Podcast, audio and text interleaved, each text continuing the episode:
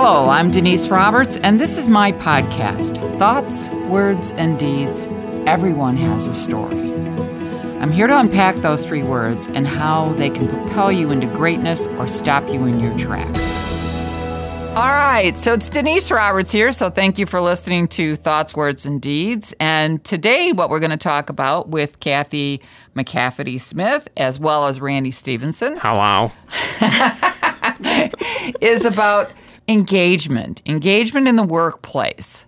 Why is it there? Why is it not there? What's missing and what's going on? So, Kathy, this is one of your favorite topics. You want to kick us off?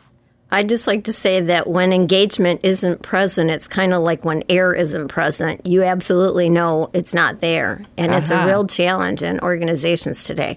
All right. And Randy, you were talking about why why do you were saying that we're like this. Well, with my nose in the air, um, I was what I was talking about was uh, cynicism and greed and self-centeredness, um, and these are things that plague us worldwide, up and down our socio-economic, you know, structure. Um, people are in it for themselves, and that's unfortunately that's I think that's what you guys see at a lot of your networking events. They you people come up to you and they talk to you and immediately they pass judgment on who you are and whether or not you can do something for them. And as opposed to being, as opposed to continuing to be engaged in that conversation, they say, "Well, here's my business card. See ya." Um, how do you combat that? How do you make people nicer? It's this what you guys are trying to do is just so admirable. it's crazy. I couldn't I can't think of a way to do it. Ahead. Here's how I position how much we've changed in the business world, and that filters into all aspects of our life because we all go to work in some way or shape or form. So, years ago, we had employers that took care of their employees. They had pension systems. You worked 30 years for an organization, you were loyal to them, the, the company was loyal to you. You walked away with a pension, a gold watch, and you felt like you had a partnership. Well, all of that's gone away. So now you have a portable suitcase of skills and a portable suitcase called a 401k for most people, 403b for some. And so when you don't have that employment contract where you're both taking care of each other, that used to be like our net giving conversation. Now it's every man for himself because nobody's taking care of me. So I'm going to go to the next place, particularly millennials, um, and learn what I need to learn and get an experience that I can get an experience from. And then I'm going to travel to someplace else. And so people are, you know, leaders are pulling their hair out because they can't maintain or retain people. But they really don't get to the crux of how are you investing in them? Don't use your authority, use your relationship. And the relationship is asking what energizes you? What engages you? Why would you stay here? Instead, we wait until they leave and we do an exit interview rather than a stay interview. And I think that's the the big ball of wax of mess that we've got. And I agree with Randy, where every man for himself. Well, every man standing alone and cynical if we connect, like we talked about in our earlier podcast, and we know what the pe- people are energized by at our leadership level or at our employee level, we can partner and we can come together and do some of the things that we need to do together more effectively. Well, let's go with that. How do you how do you find out? I, I'm the CEO of a 500 uh, employee company. I'm not going to go and talk to each one individually and say what energizes you. So how how am I going to learn that? I think at that level, it's more of a what is your culture and what do you stand for? And are you behaving and believing and acting on what you say you believe and act on? Because a lot of times there's incongruency in a culture of these are the culture words on the wall. But how are we living them behaviorally with all levels and at a respectful level? And leaders need to have those conversations with each other in addition to with their people. So can you give me an example of that? Um, uh, we had an example recently. I know we did. We asked about culture words on a wall at a particular organization we were working with, and accountability stood out to me as a word because I had had that word in a previous organization. And I learned in that organization that everybody thought of it very differently. So here's how the conversation went. Uh, I asked about accountability, and we got, well, when we make a mistake, we make it right, or we apologize when we've offended somebody. And I asked the question, what about positive accountability? And they were stumped. I had to explain are you accountable for somebody else's success? Your partner's struggling, they may not have the product knowledge that you that you do. Do you offer that?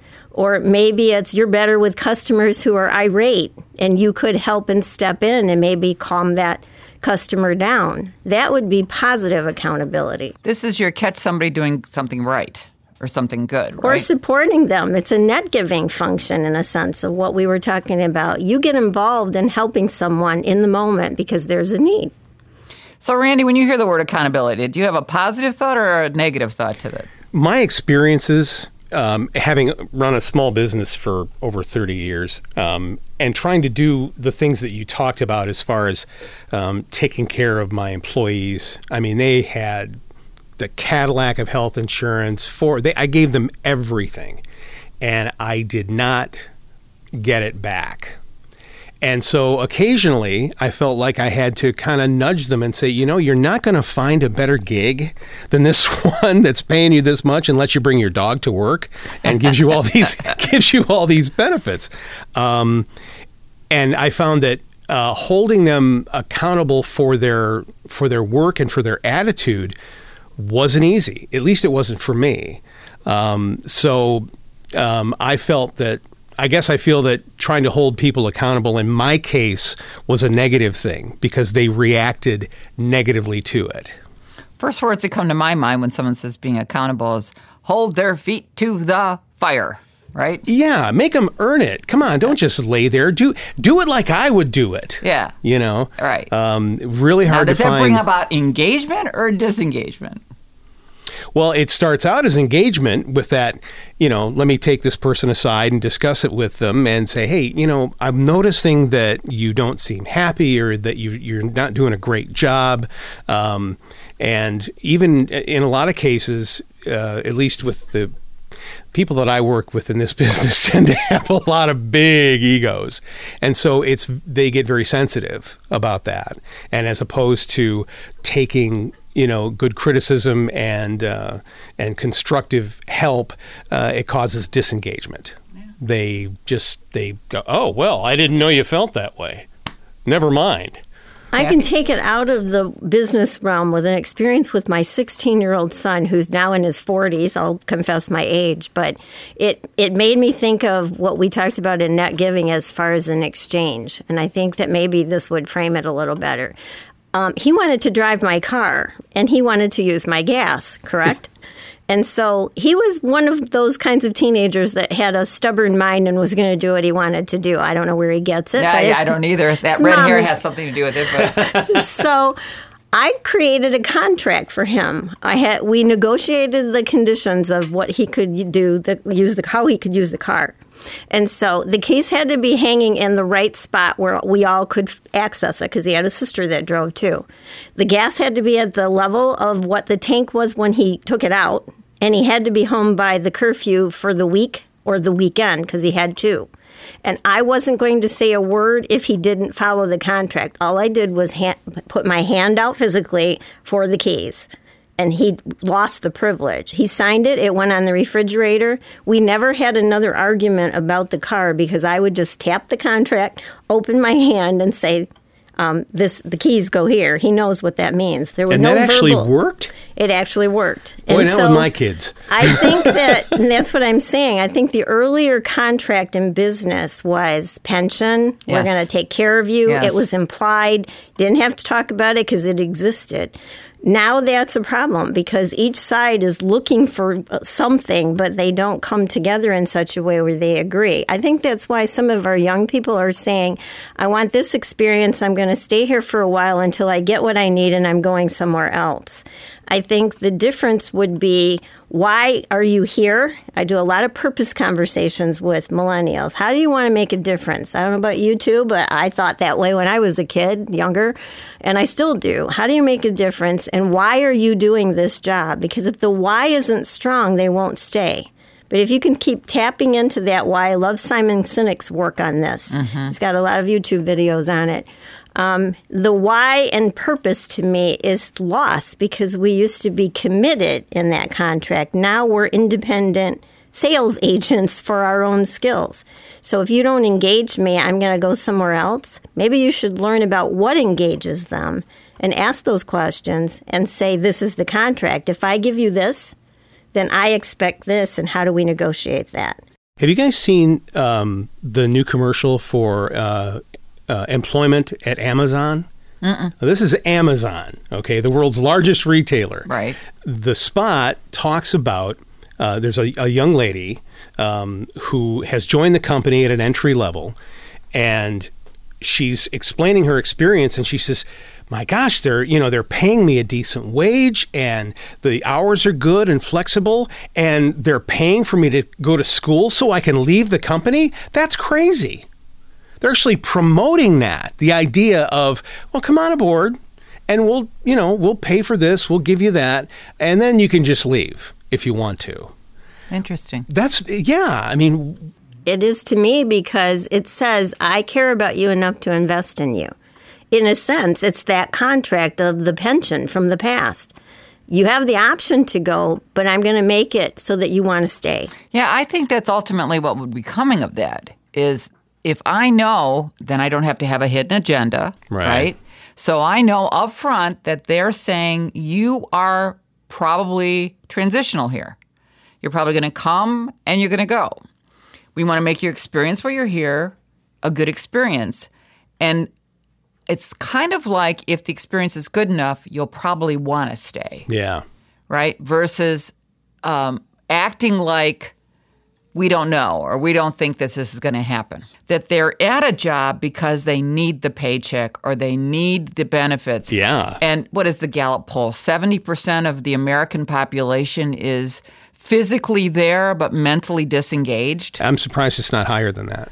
you know and and it's it's pathetic it's sad right on the on the man or the leader side because one of the things that Gallup because I've had some work with them um, one of the things that Gallup says and I agree with people don't quit their jobs they cre- cre- they quit their managers. And so the leader connection is really important and this is my favorite conversation when I used to do coaching in HR with my managers. Um, they won't train their people because they're afraid of losing them yes I'm like, if you don't train them, you're going to lose them because if you don't keep con- investing within them, they don't believe that you ha- they have value with you. So if they don't have value with you, they're going to find value somewhere else. Right. That's the chicken or the egg kind of a thing, Right. right? Yeah. So I love that. Let's stay with that for a moment. Let's let's uh, drill down on that. People don't quit their job; they quit their manager. Have you seen either of you have seen experiences of that? Absolutely. In fact, the person that used to be one of my leaders was the most disengaging person that I ever worked for, and she taught that. Interesting. So sometimes it's like self deception. You think you're a good leader, but are you really engaging your employees so that you really know who they are, what their why is, why they're there, and what is their focus? Because they have a focus. It's not just for money anymore. A lot of times it's not just a paycheck. One of your favorite phrases with me often, Kathy, has been leadership goes to command and control, right? I actually uh, sat through a program once where the guy said everything in in our world has changed in the last hundred years. Technology, uh, you know, communication, everything. He just ticked off one, and he had this as a, a slide presentation. So he would show medicine. He would show the doctor who used to go to your house to the the MRI machine now, right? And so everything has changed except management that is still in an industrial age command and control. People have changed, environments have changed, but leadership has not changed necessarily, or management in this case is what he was talking about. Now, I have a theory about command and control, but I think you do too. So I'm going to ask you your thoughts on command and control. Well, com- command and control, I don't have a lot of thoughts on it because I don't agree with it. I like a quote from John Maxwell. He's one of my favorite leadership authors. It says, If you're walking down a path and you turn around and no one's following you, you're not a leader. leader is about influence and people wanting to follow you. Command and control to me, only works in crisis situations when people are about to die. That's why the military looks like it is. You have to be in line and you have to have that chain of command because if you don't, somebody's going to pass away. But in an organization that's morphing and growing and technology is changing and ages are different and we got five generations in the workplace that think differently, you have to be a lot more responsive to what's the why of that individual person. An older person in my day would work for the job. A lot of people are working for the experience now. They work for the education or learning that they can get from it. The motivations are different, and if you don't know what the motivations are, how can you lead someone? I have a theory on command and control. Do you have any things that you want to say on this, Randy, before I No, I was never that kind of manager. Um, I, I, I wanted people to follow me, and I wanted to to set a good example, and um, it worked for the most part. Nobody ever quit me, which is nice. I've never felt like anybody looked at me and said, "You know, you suck," and and and bailed out. Um, so no, it's just I've, it's just never been my Well, and, and I think that you can't assume in an organization that everybody thinks and leads the same way. And I'll give you an example. I inherited an employee that was struggling with a manager who was uh, like an equal to me in leadership in HR. And eventually we had a layoff, and he had to be laid off. I inherited this particular person. And I'll never forget what he told me as he was leaving. I had him for probably nine months. He said, If you had been my original manager for the whole time I was here, I would have flourished. But I couldn't flourish under her. And so I think there's a mismatch sometimes in character between the two as well. Well, we've had conversations with lots of managers and leaders over the years, Kathy and I. And um, here's my experience I don't know a single manager or a leader that says, Yes, I'm proud of it. I'm command and control. They all think they're they're influencing, right? And in some cases they are. But where I see command and control come out and come out big, and it's happened to me, I'll own this, is the moment we're not meeting results. When things are going south, it's it feels like that military zone. People will die. So do it and shut up. You know, and so when when the heat gets turned up, and and this is a this could be the makings of another podcast, but one of the trainings we used to talk about is you got to be able to stand in the heat. And when the heat rises, do people is it every man for himself? Do we do we run and hide or do we and that's what takes practice and drilling almost is just like anything else.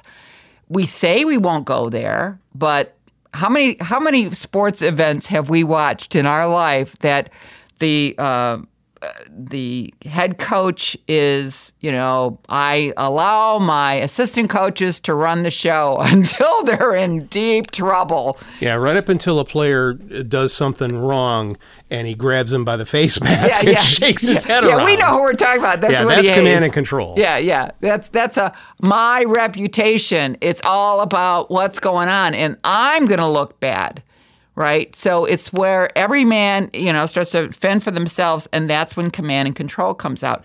And I have been that person, and I don't like it. And it's it's it's, but it it's like second nature. I think as a human, especially if you're into producing uh, results and achieving. That you'll try cajoling and rolling, you know, motivating and everything else. And when all else fails, it's do it or die trying, Yeah. one or the other, Yeah. right? Or I'll find someone else that'll do it. Exactly. Boy, I was told that in my early career. There's a million guys out there that want your job. So Right. get in there and do it. And and that's the sad part. now, human is what human is, and if you do that, the key is can you come back and apologize? Yeah. You know, if you can. That never happens. Well, it could though. Well, it could, but that just seems to me to be so rare because people people who work that way and manage that way um, generally hold their own self esteem very high. And, um, and apologizing is just a sign of weakness. Well, for is people it self esteem that. or is it I got to go up the food chain? You know, I'm in trouble. I'm the one at risk, right? I've got the bigger mortgage. I've got the more kids to support. And, you know, so it becomes. Um, But I think that's when leadership has to become a we. I mean, uh, there's been times when I've had to sit under the fire as a leader, but I'm a collaborative leader and I get input from everybody that I lead so that I know where they're coming from and the why behind why they do what they do. And we all own it at the end together when it doesn't go well too as well as when it's successful. And i think that's the key. You might have command and control because somebody is breathing above your head but that doesn't mean that you have to dump that back down to the people that work with you. You still if you have a collaborative team you'll work out solutions and you'll do it together and you'll be successful because no leader can do it by themselves. The cynical guy, though, says crap rolls downhill. Yeah. and I get that. I've had crap roll downhill, but we re- we revamp or we process improve or we think together. How could we do this differently next time? Because for me to go and tell them you must do it this way is not going to get the results the next time either. Right. So I think we're not having the conversations that we could have, and we revert to what you're saying when we. That's our gut reaction. We got to retrain ourselves to go, okay, guys, let's do this differently. What are we going to do, and how are we going to fix this? So let's take that example. You have just your uh, your collaborative uh, leader, and the one above you is now just put. If this doesn't happen, you're out. Right. So like the most pressure that you can get. How do you how do you stay collaborative with your team when you everything that you need the job, you need the insurance, you need all the things that are going on. Now your your your uh, safety is at risk. Your uh, self reliance is all at risk. Your your way of living is Yeah, at your risk. livelihood. Your livelihood. That's the right word. Thank you. At- How would you deal with that? At one point, I worked for a labor attorney. You, it doesn't get any tougher than that. They can fire you really fast because of all of that kind of stuff. I built the relationship up as well as built it down. If you don't have a relationship with your superiors, then are you in the right job? Is my question. ah, Because if you can't build a relationship with somebody above you, you're probably not aligned and you're never going to please that person. It was t- it was a tough road for a while because we learned each other, but we had each other's backs, and she's still a friend of mine to this day. But it was a, a road that I was willing to take a risk on, and I think some people aren't. I think relationship will take you where authority won't. All right, so I get that. So in this situation, you had that. Let's pretend now you've got a situation where you don't have the relationship up, or that person's so panicked that they they can't hear. I had a situation where I was actually put on a performance improvement plan that I've never been on in my entire life. And I wasn't at fault. Somebody else was at fault. And it was a very senior leader that was at fault.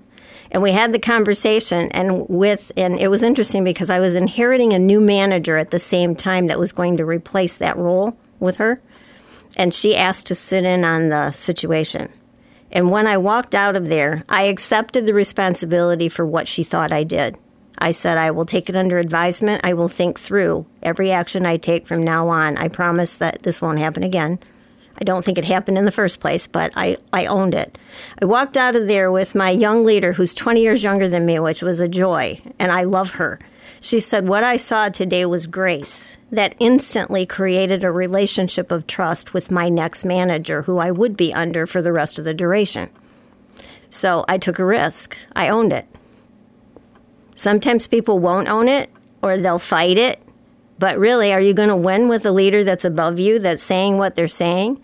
The, the way you operate after a situation like that, the, what you call piled higher and deeper comes down your way, that kind of stuff, is build your reputation. When you do that with intention, you usually win hearts that way. And if you don't, because I lost that leader later because she took another job, I fired myself because I wasn't going to work under that condition again. So you always have a choice.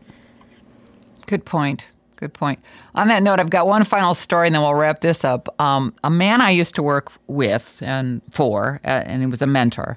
His name is Blair Singer, and Blair uh, wrote a book called Code of Honor, and it was a set of rules that the team creates in a sane moment of how we're going to work together, right?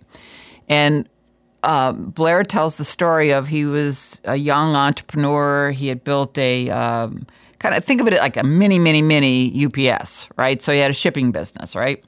He's out in California. He's got, uh, and if you ever see Blair, he's about five foot six and probably 150 pounds soaking wet, right? So he's not a very big guy. Well, uh, Blair's work staff is uh, Samoan, and there, there, are a lot of big people, big, physically big men who are working with him. And um, Blair was growing his business, and he, he someone said, we'll, "We're a factoring company. We'll we'll take your and we'll factor it, and we'll give you your money faster." Right, which was great. And so in the beginning, it was going really well. All of a sudden, the checks are coming in slower and slower, and it turned out that it was a scam.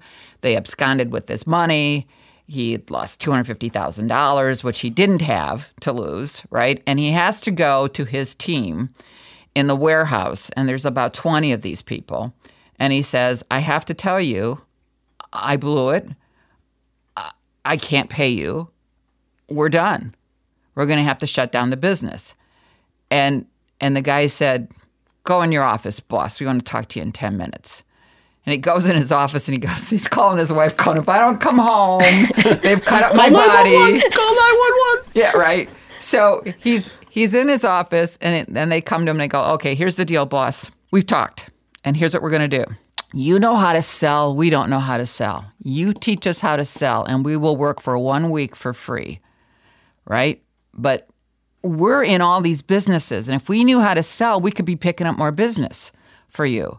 And he said, like you're not going to kill me you're not going to beat me up because why why are you doing this and he said because we have a code of honor and one of the rules in the code of honor is never abandon a teammate in need and you're in need we need you and you need us right now and they considered him a member of the team they did not just a leader. not just the owner Right. not the leader right and so what happened is um, they worked all for free that week. He generated some money that he could start to pay them again. It took him about several months to pay off all of that, but they just grew and and gelled, and that was a defining moment for them. And that's what can come when that's an engaged group, right? Because they had every reason to beat the crap out of them, right? And and be gone and and you know and be done. Well, But what I like about your story is it's mutual loyalty. yeah. I mean, I don't think that leaders can stand apart. If they're not a team member of their own team, then you're in a command control situation and you're not going to have that loyalty. Right. So, ladies and gentlemen, thoughts, words, and deeds. We've talked about how your thoughts, and if your thought is command and control because I've got to make this result, then the words that come out of your mouth are usually, you know, uh, aye, aye, sir, or do it or you die trying. And then your deeds are you have people who might stay, but they're disengaged. And we've also seen the other side of that. So if the thought is that we're collaborative, we're in this together, the words become, we've got your back, you know?